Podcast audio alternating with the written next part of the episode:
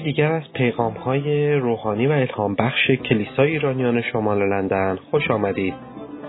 امیدواریم با شنیدن این پیام کلام زندگی خداوند در زندگی شما عمل کرده و از برکات روزافزون او بهرهمند شوید.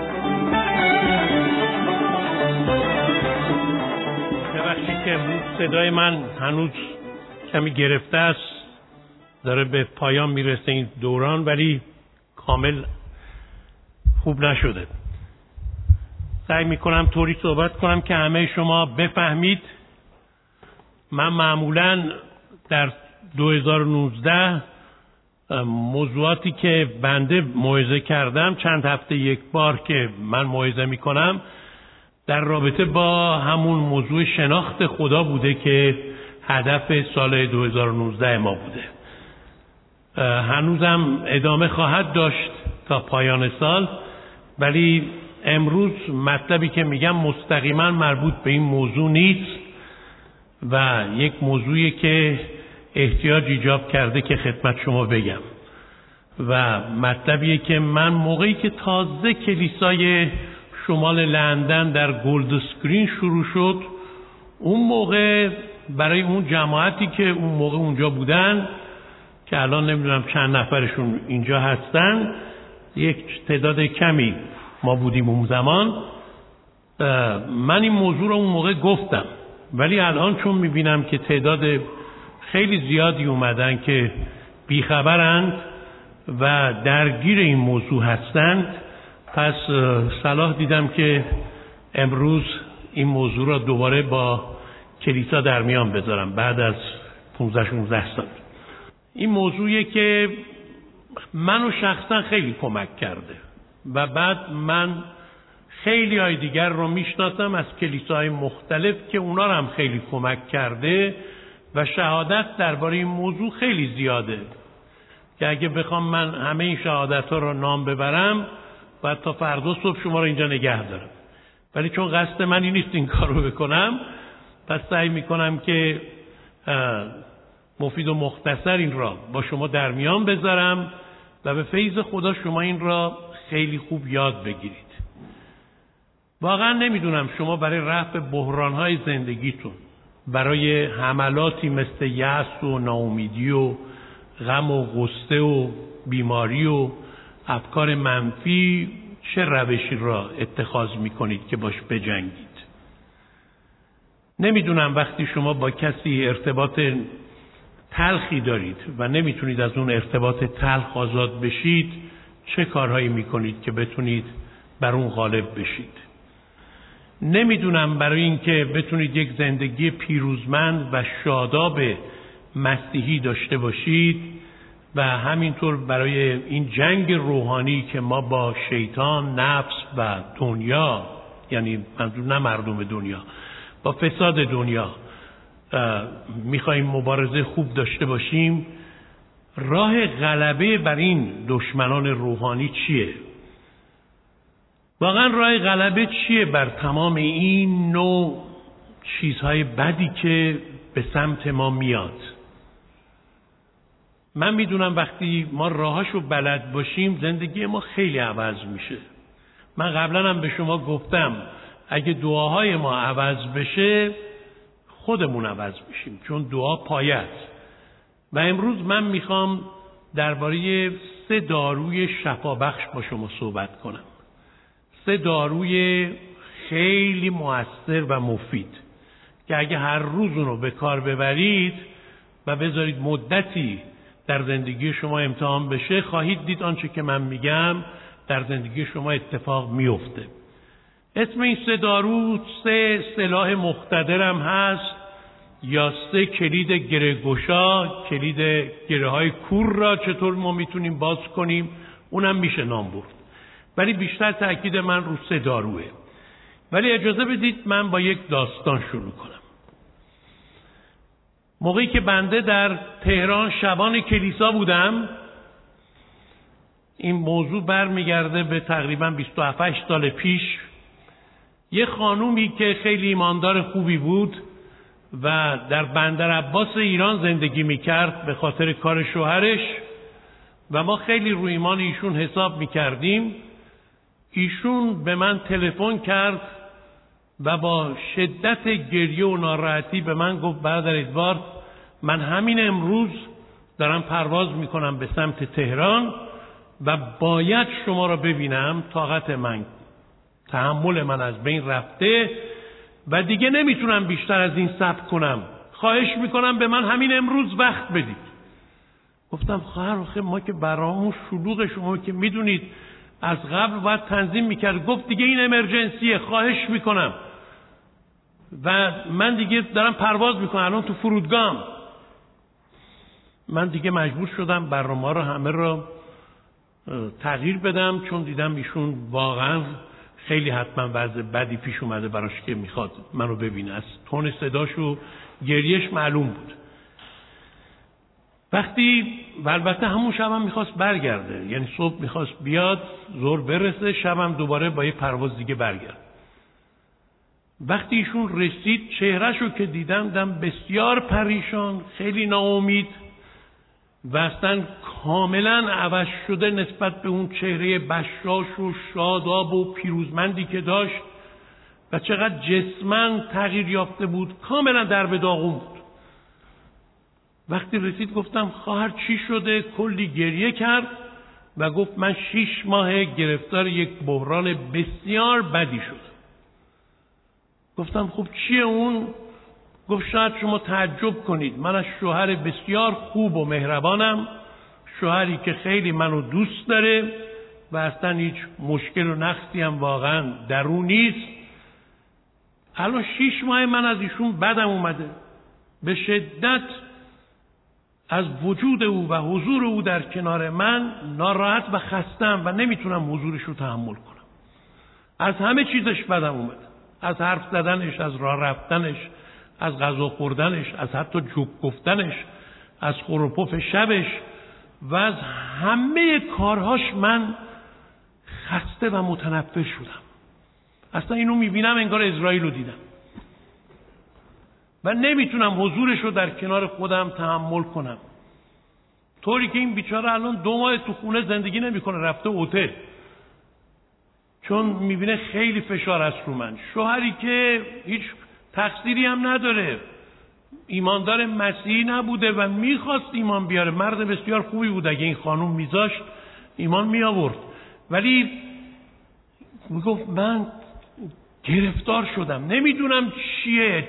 چرا من اینطوری شدم؟ نمی‌دونم. پیش مشاور رفتم روانپزشک رفتم تهران اومدم پیش پروفسور رفتم. همه راهکاراشون رو به کار بردم دارو خوردم. هیچی بهتر نشده بدتر شده. دعا کردم روزه گرفتم گریا خواهش را التماس ها. و دیگه برادر ادوارد داره بدتر میشه. من دو تا بچه دارم نمی‌خوام این زندگیمو بی خود و بی جهت از دست بدم. ولی گرفتار شدم. بالا اومدم ببینم شما چه راه حلی برای من دارید. من واقعا وقتی ایشون داشت صحبت می‌کرد من همش واقعا به خدا پناه برده بودم. خداوندا این شخص این همه راه اومده. دو ساعت پرواز دو ساعت هم باید برگرده دست خالی بر نگرده. من چی به ایشون بگم که راه حل اساسی باشه؟ خب ما واعظین معمولا می‌تونیم خیلی چیزا رو به هم ببندیم و بگیم و آیه بخونیم و دعا کنیم و نصیحت کنیم و مشورت بدیم. ولی این راه حل اساسی چیه؟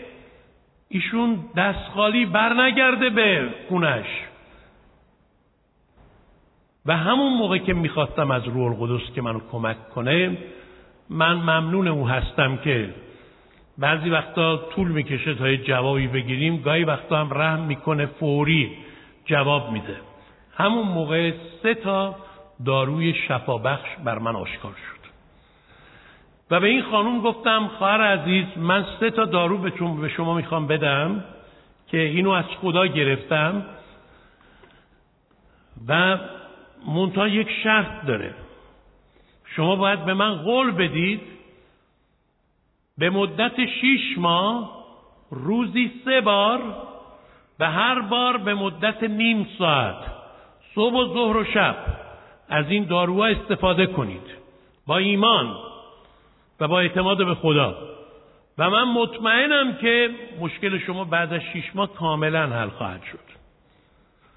گفتم باید این زمان را بدید چون شما شیش ماه الان صدمه خوردید و احتیاج هست که بازسازی بشید به مدت شیش ماه و دنبال کنید موضوع را. چون ما ایرانی خیلی از کارا را نیمه کاره می‌ذاریم. بسیار برنامه میچینیم تصمیم می‌گیریم توبه می‌کنیم قول میدیم ولی نیمه کاره پرونده های زیادی ناقص مونده تو زندگی ما. گفتم شما باید قول بدی شیش ماه هر روز. روزی سه بار مثل دانیال که صبح و ظهر و شب پنجره را به سمت قرابی های اورشلیم باز می‌کرد. این کار رو ادامه بدیم تا به نتیجه قطعی برسیم. دیدم اشکاشو پاک کرد گفت برادر ادوارد من برای همین اومدم. قول میدم. حتما بنویسید این نسخه را برای من. ما با دکترا همکاریم. هر دو بر ضد یک دشمن که مرض نام داره میجنگیم. اونا با تخصص علم و دانش خودشون ما با تخصص دعا و ایمان مسیحی. ولی هر دوی ما مخالف این نوع بیماری ها هستیم. و همکاری می‌کنیم با هم. پس گفتم این داروها را من میگم خودت بنویس. ما حدود سه ساعت با این خواهر وقت داشتیم که بررسی کنیم این سه دارو را و من این مدت را در اینجا نیستم که سه ساعت وقت شما رو بگیرم. ولی سعی می‌کنم تو نیم ساعت همه چیز رو تمام کنم یا کمتر. من به ایشون گفتم اولین دارویی که تو داری که بعد ازش استفاده کنی شکگذاری برای حاکمیت خدا بر تمام اوضاع و شرایط بد و منفی زندگیت. خب اینجا هم این نوشته شد. ما البته آیات زیادتری با هم خوندیم ولی برای نمونه اینجا سه آیه اومده. که بزرگترین دلیل شکگذاری ما اینجا آمده. البته وقتی اینو گفتم این خواهر شوکه شد گفت برادر ادوار یعنی من برای این وضع خدا رو شک کنم؟ جای شکگذاری نداره. برای چی شک کنم؟ از اینکه من اینطوری بدبخت شدم این بیچاره رو هم درمانده کردم و زندگی خودم و او را جهنم کردم شک کنم؟ گفتم خواهر مثل اینکه متوجه منظور من نشدی. نگفتم برای این شرایط شک کنی. گفتم برای حاکمیت خدا بر تمام اوضاع و شرایط منفی زندگیت شک کن. این فرق می‌کنه. بله نمیشه برای همه چیزا خدا رو شکر کرد. همه وقت برای همه چیز اون آیه که اومده اون آیه رو باید با آیات دیگه مقایسه کنید که مفهومش رو بهتر بدونید. مثلا من افتادم پام شکسته حالا شما اومدید به ملاقات من. میگید هاللویا برادر ادوارد خدا رو شکر که پای شما شکسته. من چی میگم؟ من میگم اینا چقدر خوشحالن. بیفتم پایین اون یکی پامم بشکنه که بیشتر شکر کنن یا رفتید مثلا خونه یه عزادار. حالا به جای اینکه بشینید باش گریه کنید تسلی بدید هاللویا میگید و شکر می‌کنید. برای اینکه اون شخص مرده. خب اینا که شکرگزاری های نامفهوم و بیجا و غیر حکیمانه است. نمیشه که برای چیزای بد میشه. الان برای کردایی که تو این وضع هستن شک کرد. البته که نه. ولی برای حاکمیت خدا بر تمام اوضاع و شرایط بد و منفی میشه خدا رو شکر کرد. برای اینکه خدا کنترل در دستشه. حالا وقتی میگیم خدا حاکمه بر همه اوضاع و شرایط یعنی چی؟ یعنی چی؟ بذارید این حاکمیت را یکم برم تو شکم حاکمیت براتون باز کنم یعنی چی؟ وقتی میگیم خدا حاکمه یعنی خدا اشراف کامل داره. همه چیز تحت کنترل خداست. هیچ چیز خارج از تسلط او صورت نمی‌گیره. خدا مراقبه. خدا حواسش جمعه. خدا خواب نیست. خدا بیداره. خدا می‌دونه که چی میگذره. خدا هیچ وقت کارش به بنبست منتهی نمیشه. خدا هیچ وقت غافلگیر نمیشه. خدا هیچ وقت شکست نمی‌خوره. هیچ عمقی آنقدر عمیق نیست که دست خدا به آنجا نرسه. وقتی میگیم خدا حاکمه یعنی اینکه اینقدر خدای دقیقیه که حتی گنجش بدون اراده او به زمین نمیافته. و مسیح گفت اگه خدا به فکر این گنجش کس به فکر شما چقدر بیشتر؟ میگه موهای سر شما شمرده شده است. یعنی شما خواهران عزیز مخصوصا که هر وقت همون می‌کنید یا شونه می‌کنید یه چند شانه از این موهاتون میفته خدا حسابش رو در دست داره که الان چند تا مو دارید. یا اینقدر خدا کارش دقیق و منظمه. حتی بر جزئیات زندگی ما خدا مسلطه خدا حاکمه بر اوضاع این چنین خداییه که کنترل در دست اونه. و ما آیات را خوندیم مزمور 47 آیه 4 تا 6 اتفاقا در کتاب مقدس آمده بزرگترین دلیل شکرگزاری ما همینه. در اونجا میگه تسبیح بخوانید. آیه 4 خدا رو تسبیح بخوانید. پادشاه ما رو تسبیح بخوانید. به خردمندی تسبیح بخوانید. ولی چرا؟ چرا؟ چون در آیه پنج میگه زیرا خدا پادشاه تمام جهان است. او بر تمام امتها سلطنت می کند خدا بر تخت قدس خودش نشسته است. و همه چیز زیر پای او قرار داره. بر این تسبیح بخوانید. تسبیح و شکرگزاری هدفمند تسبیح و شکرگزاری با مفهوم و آگاهانه. همینطور در مزمور 103 آیه 19 میگه خداوند تخت خود را بر آسمان ها استوار نموده سلطنت او بر همه مسلط است. او بالاتر از هر ریاست و قدرت و قوت و سلطنت و نام قرار گرفته. در آسمان هم حتی در مکاشفه 19 شیش میگه در ملکوت هم مقدسین می‌گویند. هللویا! زیرا خداوند خدای ما قادر مطلق سلطنت را در دست دارد. پس گفتم خواهر عزیز همه اینا به ما میگه که این مشکل تو تحت کنترل خداست. خدا تو این مشکلت وامانده نیست. خدا بر این مشکلت حاکمه. و همه چیز زیر پاهای او قرار داره. و چون خدا حاکمه تو هم می‌تونی حاکم باشی. تو در حاکمیت او شریکی. تو می‌تونی بر این مشکل غالب بشی.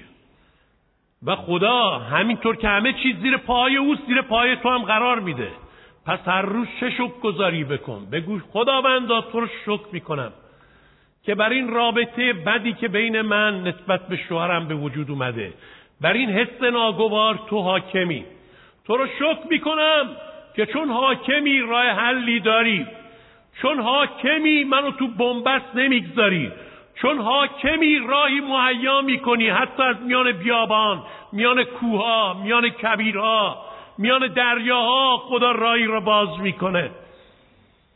چون حاکمی من ایمان دارم که می‌تونی شرایط زندگی منو عوض کنی.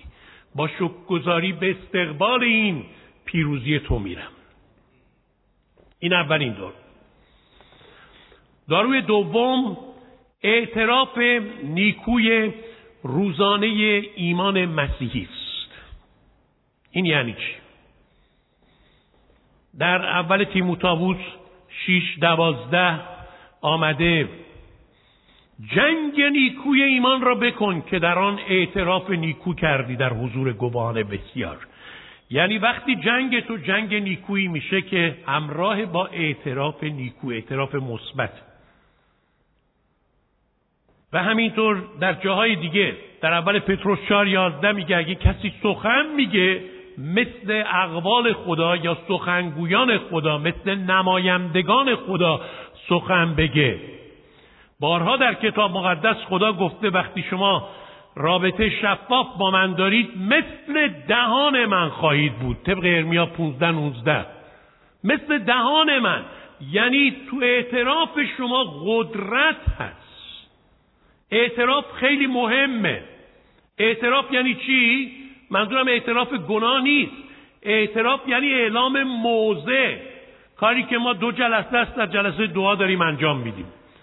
داریم ایمانمون رو به حقایق مختلف اعلام می‌کنیم. اعتراف یعنی اینکه شما باورهاتون و ایمان قلبیتون رو به زبان میارید. بعضی ها میگن به زبون نیست. به زبون نیست. خدا به قلب من نگاه می‌کنه. به زبون نیست. من میگم اتفاقا به زبان هست. اگه شما به یه چیزی قلبا اعتقاد دارید چرا به زبان نیارید؟ ممکنه شما فکر کنید این ریاکاری یا تظاهره. تظاهر و ریاکاری وقتیه که شما قلبا به اون موضوع ایمان ندارید. اون میشه ریاکاری. یعنی دارید نمایش می‌دید.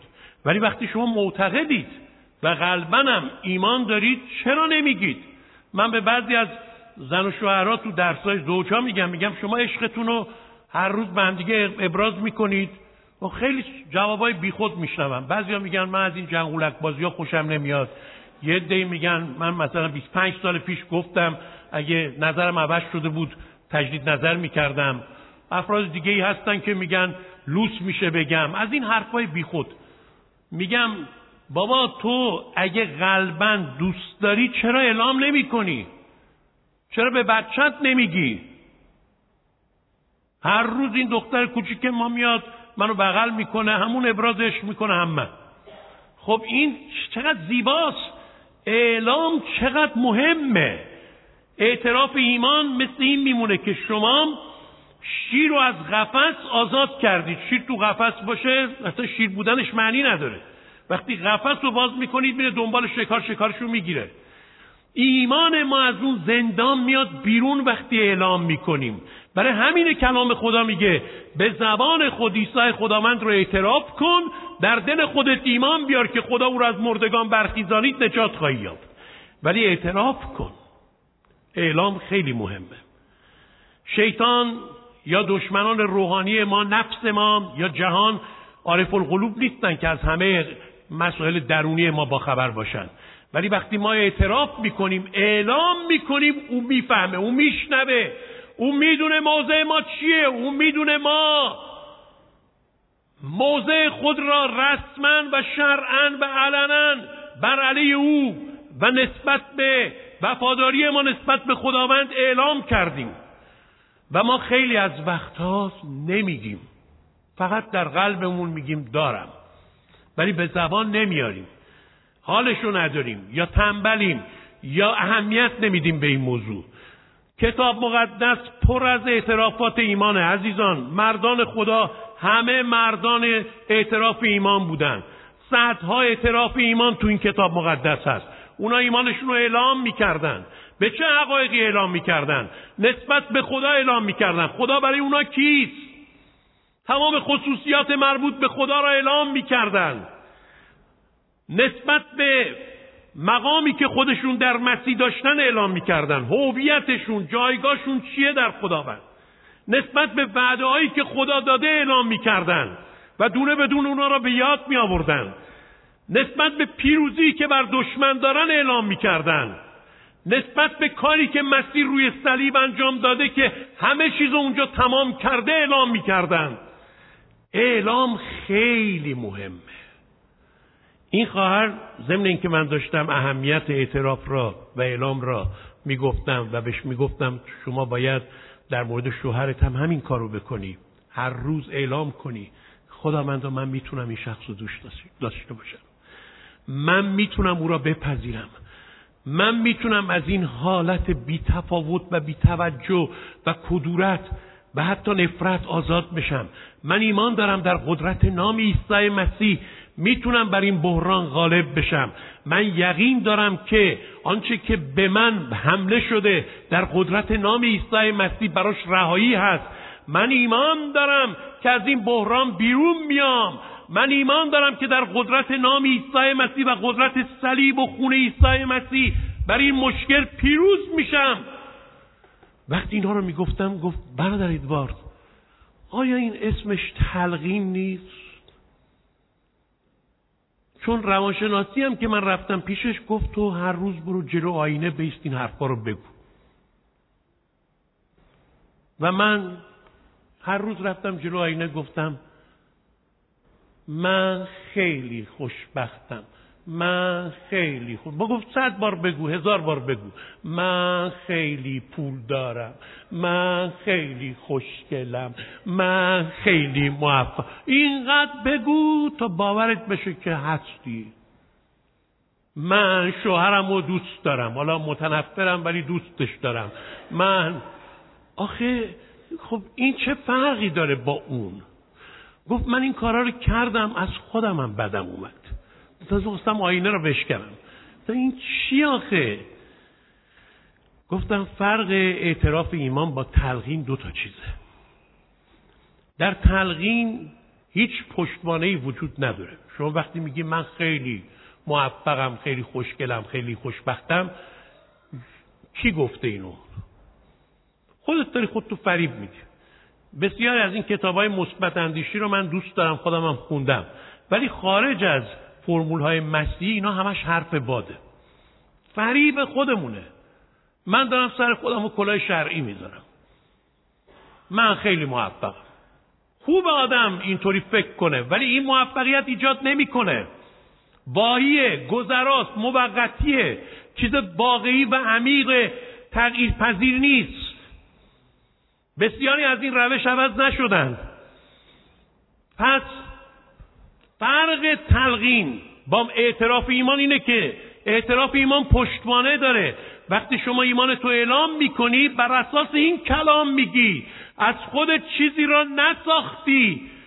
اختراع نکردی به وجود نیاوردی. تو اونی را میگی که این کتاب گفته. بر اساس این کلام ایمان تو اعتراف می‌کنی. کلامی که تا ابد پایدار است. کلامی که آسمان و زمین زایل بشه نقطه ای از آن هرگز زایل نخواهد شد. هللویا! خدا رو شکر. بر اساس این کلام ایمان تو اعتراف کن. تفاوت دوم خب تلقین چنین چیزی نه چنین پشتوانه ای نداره.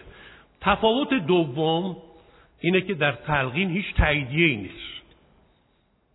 حالا من گفتم پشتوانه که ندارم تاییدم ندارم. کی تایید می‌کنن چرا من میگم؟ کی قبول می‌کنه که من این هستم که اعلام کردم؟ هیچ کس. من خودم رو دارم گول می‌زنم. ولی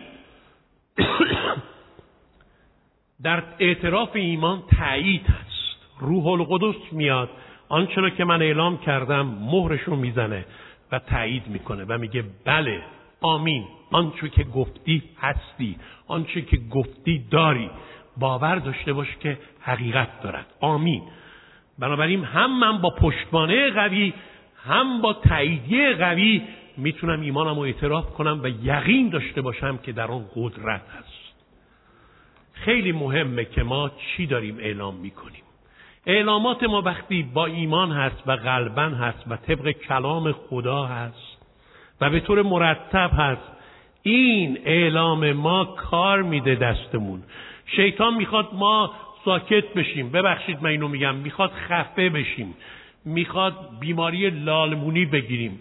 می‌خواد حرف نزنیم. اونایی که می‌بینید تو مجالس خیلی بلبلن موقعی که می‌خوان اعتراف ایمان بکنن خیلی ساکتن. ایمان تو هر روز به حقایق روحانی اعلام کن. صدها اعتراف ایمان بکن. مخصوصا در اون قسمت هایی که توش ضعیف هستی. برعکسش رو اعلام کن. اون قسمت هایی که مشکل داری پیروزی تو اعلام کن. آزادی تو اعلام کن. نه فقط اینجا تو سرودها بلکه مخصوصا تو رازگانت تو ارتباطات شخصیت. و ما برسیم به داروی سوم. داروی سوم استفاده از اقتدار الهی برای فرمان دادن بر هر گره کور.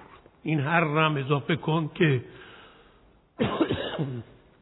هر گره کور و حملات مختلف دشمن.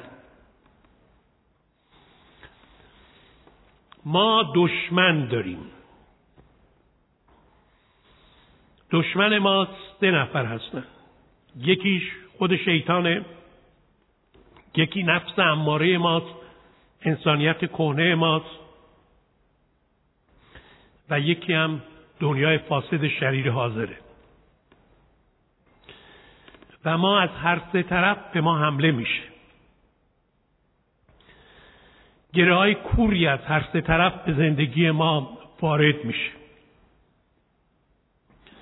من در مقابل خدا خواهش و التماس دارم.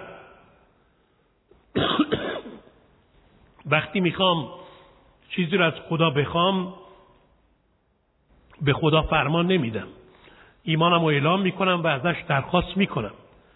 ولی در مقابل دشمن در مقابل هر سه دشمن من هیچ خواهش و التماسی ندارم.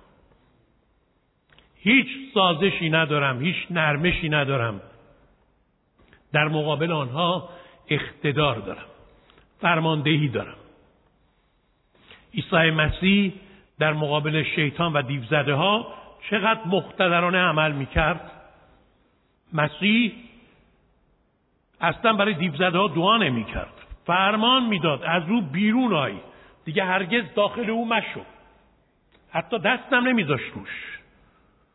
چون می‌دید در مقابل روح شریر قرار گرفته. مسیح خیلی وقتی در برابر شیطان یا در مورد شیطان صحبت می‌کرد مختلرانه عمل می‌کرد. میگه رئیس این جهان میاد در من هیچ راهی نداره. بر رئیس این جهان حکم شده. رئیس این جهان بیرون افکنده شده.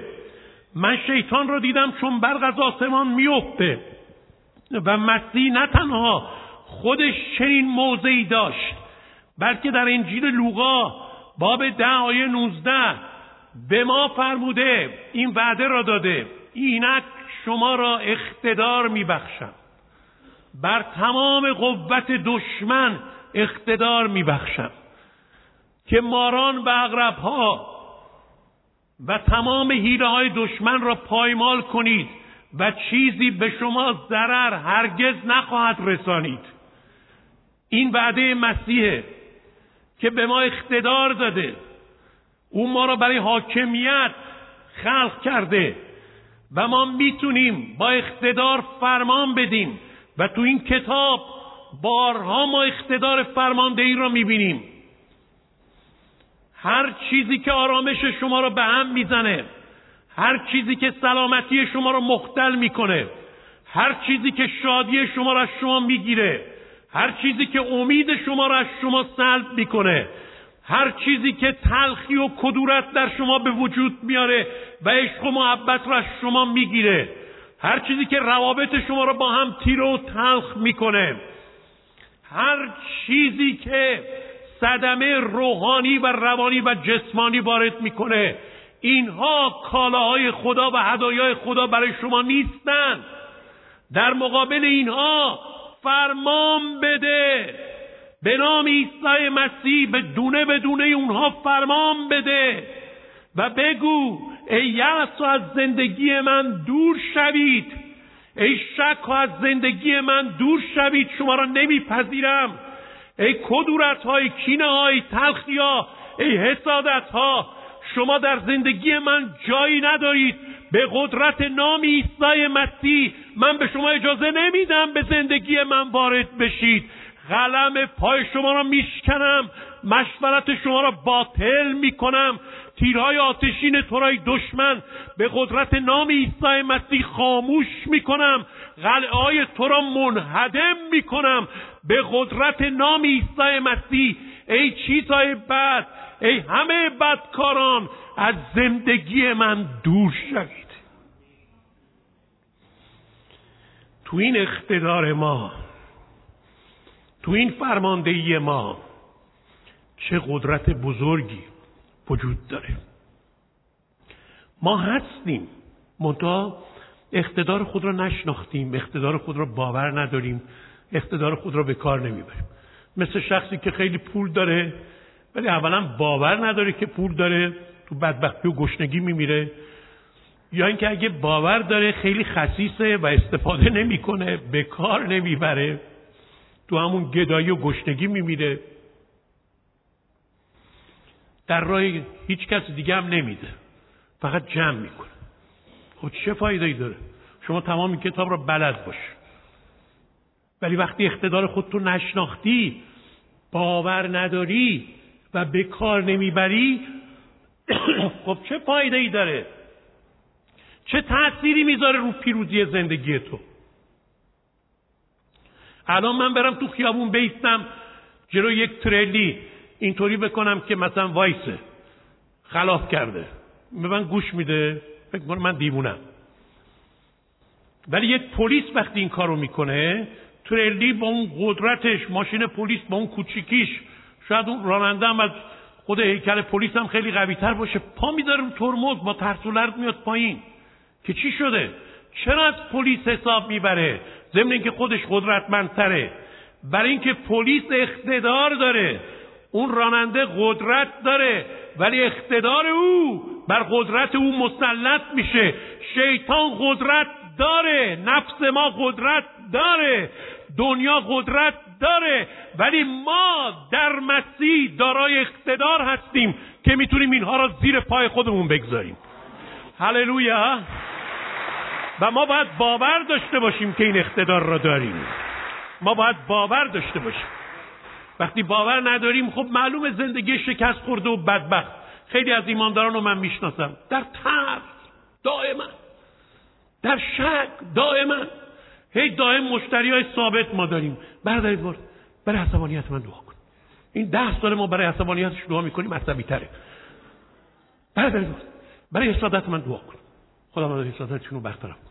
بازم حسیدتر میشه. بابا از اقتدارت استفاده کن. بجنگ با قدرت. بگو ای حسادت. ای عصبانیت. ای تلخی. من با تو هیچ نسبتی ندارم. قلب من جایگاه تو نیست. قلب من آشغالدونی نیست که بخواد این چیزا توش وارد بشه. به نام عیسی مسیح خداوند در قدرت صلیب او به تو میگم از زندگی من دور شو. دور شو. همه چیز از طرف شیطان نیست. بعضی از نفس ماست. برای همین داوود خودش به نفس خودش فرمان میده. ای جان من برای خدا خاموش باش. نجات من از جانب اوست. ای جان من چرا منحنی شدی؟ چرا پریشان شدی؟ خودش به خودش میگه. پولس در دوم قرنتیان باب ده آیه چهار تا شیش میگه خیالات به هر افکاری که به ضد معرفت خدا برافراشته بشه من به نام مسیح به زیر میافکنم. هر فکری را به اطاعت مسیح اسیر می‌سازم و قلعه را منهدم می‌کنم. اینها اینطور میجنگیدند. همه کارو که خدا نمی‌کنه. کاری که سهم منه باید من انجام بدم. خدا میگه اقتدار تو باور نداریم همینطور بدبخت و بیچاره بمون. نیام از من خواهش التماس کن که جوابی ندارم. برای اینکه تو باور نمی کنی که اقتدار داری. اقتدار تو بشناس. اقتدار تو باور کن. اقتدار تو به کار ببر. من این صدا رو با این گوشام شنیدم. و در طبق کلام خداست. و به این خواهرم یاد دادم. دشمن اومده خانه تو رو بپاشونه. دشمن دزدیه که میدزده می‌کشه هلاک می‌کنه. تو شیش ماه اجازه دادی هر بلایی سرت بیاره و تو نشستی تماشا کردی. به جاهای دیگه مراجعه کردی که نمی‌تونن کاری برات بکنن. به نام عیسی مسیح به دشمن بگو هر روزم بگو و اعلام کن که تو هیچ حقی بر من نداری. از خونه من برو بیرون. به نام عیسی مسیح کینا نفرت ها که در قلب من کاشته شدی نسبت به شوهرم. زندگی فلج شده و نارام را من نمیپذیرم. زندگی اسیر و بسته را من نمیپذیرم. به نام مسیح از زندگی من برو بیرون. خونه را تقدیس کن به نام مسیح. بچپ روزی سه بار. هر روز استفاده کن و به مدت شیش ماه این کار رو انجام بده. ببین سرنوشت تو چی خواهد شد. این خواهر عزیز ما رفت با چه شادی و پیروزی. هنوز جواب نگرفته پذیرفت. رفت که از این صدارو استفاده کنه. ما برای شیش ماه بعد با او قرار گذاشتیم که دوباره بیاد تهران. من بهش گفته بودم صد درصد مطمئنم که این داروها سمر بخش خواهد بود. ولی اگه یک درصد تو شک داری بیا ما داروها رو عوض می‌کنیم. ولی من شک نداشتم. و ایشون هم رفت با همین ایمان که شیش ماه بعد بیاد منو ببینه. بعد از سه ماه دیدم این یک نفر من کلیسای تهران موعظه می‌کردم روز جمعه بود. یه نفر اون پشت دوان دوان می‌خواد برسونه خودشو به عنوان اولین نفر جلوی منبر. و دیگران رو هول می‌داد که خواهش می‌کنم من می‌خوام اول برم من کار دارم کار من خیلی فوریه. من گفتم کیه چون خانوما اون موقع همه یا مانتو مشکی میپوشیدن یا سرمه حالا کمی رنگ شده. منظور این که تا نمی اومدن نزدیک من نمیفهمیدم کیان برای این خواهر که اومد نزدیکتر من فهمیدم که همین خواهر بندر عباسی ماست. با چه قیافه شاداب پیروز سر حال. گفتم خواهر تو قرار بود شیش ماهه بیایی. چطور شد سه ماهه اومدی؟ گفت برادر ادوارد گرفتار یک مشکل مبارکی شدم. من همه رقم مشکل شنیده بودم ولی دیگه مشکل مبارک رو نشنیده بودم. گفتم چی اون مشکل مبارکت؟ گفت حالا زیادی دوستش دارم. الان چی کارش کنم؟ از عشق او دارم منفجر میشم. دارویی هست برای من. گفتم این زیاد مشکل سختی نیست. این دوز داروات رو یکم بیار پایین. شما می‌خواید گرفتار مشکل مبارک بشید. ما همیشه کم میاریم. ایشون زیادی آورده بود. من فکر کردم این دارو فقط برای این خواهر بود. امروز نمی‌خوام داستانهای دیگه بگم وقت ما داره تموم میشه. ولی من می‌تونم دهها داستان دیگه واقعا بدون اغراق برای شما تعریف کنم. اشخاصی که از این داروها استفاده کردن و به نتایج خوب رسیدن. چه برای مسائل شخصی چه خانوادگی چه ارتباطی چه مسائل روحانی یا روانی و چه مشکلات نوع دیگه. خود من که اینجا ایستادم من مشکلات زیاد داشتم تو زندگیم. من همسر اول من فوت کرد که بحران بزرگی بود. برادر منو کشتند شهید شد بحران خیلی بدی بود. ما ناخواسته مجبور شدیم تو انگلستان بیاییم. جفاهایی بود از داخل از بیرون. همکاران منو یه دی که روز شنبه خواهید دید. که بعضی از اونها رو من خودم دفن کردم کشتن تهدیدهای زیادی بر من شد.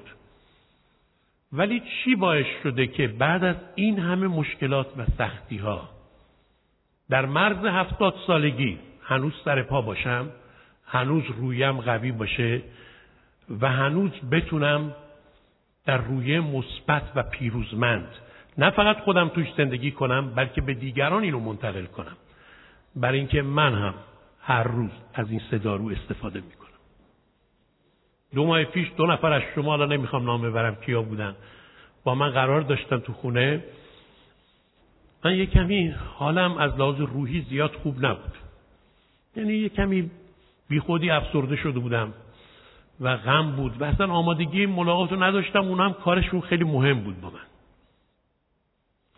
من اومدم نشستم پیششون دیدم نه خیلی رو فرم نیستم. می‌خوام برم تو فضای اینا. گفتم ببخشید من یه کار امرجنسی پیش اومده ده دقیقه هم بیشتر طول نمی‌کشه. اجازه بدید من الان میام. شما مشغول بشید چای چیزی بخورید تا من بیام. رفتم بیرون. نزدیک خونه ما یه پارک هست. اونجا تو همون ده دقیقه سریع این سه دارو را تزریق کردم حسابی. مخصوصا سومی رو بیشتر. با قدرت تمام. همه چیز را زیر رو کردم چون می‌دونستم که باید وضعم عوض بشه که ملاقات خوبی داشته باشم. بعد برگشتم خونه. وقتی اومدم این دو نفر گفتم برادر با صورتت میدرخشه. شما رفتی بیرون چیکار کردی؟ دیدم مچم باش شده. گفتم حقیقتشو می‌خواید بهتون بگم. من وقتی حالم خوب نیست من می‌دونم چی کار بکنم. و از این صدا رو گفتم می‌تونید به ما هم بگی اصلا بحث ما عوض شد. وقتی من گفتم اونا گفتم مشکل ما حل شد دیگه. نمی‌خوایم مشکلمون رو بگیم دیگه فهمیدیم درمان چیه. عزیزان من برادران و خواهران غمگین و افسرده من برادران و خواهران مریض و درمانده من برادران و خواهران منفی و تلخ من برادران و خواهران شکست خورده و ناتوان من ببخشید این اون عناوین رو به کار می‌برم. برای اگه شما جزو این گروه ها هستید. هر روز روزی سه بار برای حاکمیت خدا بر تمام شرایط بد و منفی زندگیتون شکر کنید. هر روز ایمانتون رو بر ضد تمام چیزهای بد و منفی که بر شما وارد شده اعلام کنید. اعتراف نیکو کنید و هر روز از اقتدارتون استفاده کنید و فرمان بدید بر هر گره کوری که از طرف دشمن زندگی شما رو پیچونده. و آن وقت اینو ادامه بدید. بعد از چند ماه بیایید به من بگید که چه نتیجه گرفتید. الان من از ایران به چند نفر که اینو یاد دادم دائم اسمس میاد تکس میاد برادر ادوارد داروها نتیجه داد. برادر ادوارد ما درمان شدیم. برادر ادوارد ما آزاد شدیم. برادر ادوارد چه کار عجیبی در زندگی ما اتفاق افتاد. شمایید که باید در این مسیر قرار بگیرید. به امید این اون نباشید. هیچ کس نمی‌تونه به اندازه شما شما رو کمک کنه. شما از این روش استفاده کنید. مطمئن باشید نتیجه خوب خواهید گرفت. پیامی که شنیدید یکی از حتا پیامی است که از طریق وبسایت کلیسای ایرانیان شمال لندن www.nlichurch.org قابل دسترسی می باشد. امیدواریم از این پیام برکت کافی را برده باشید.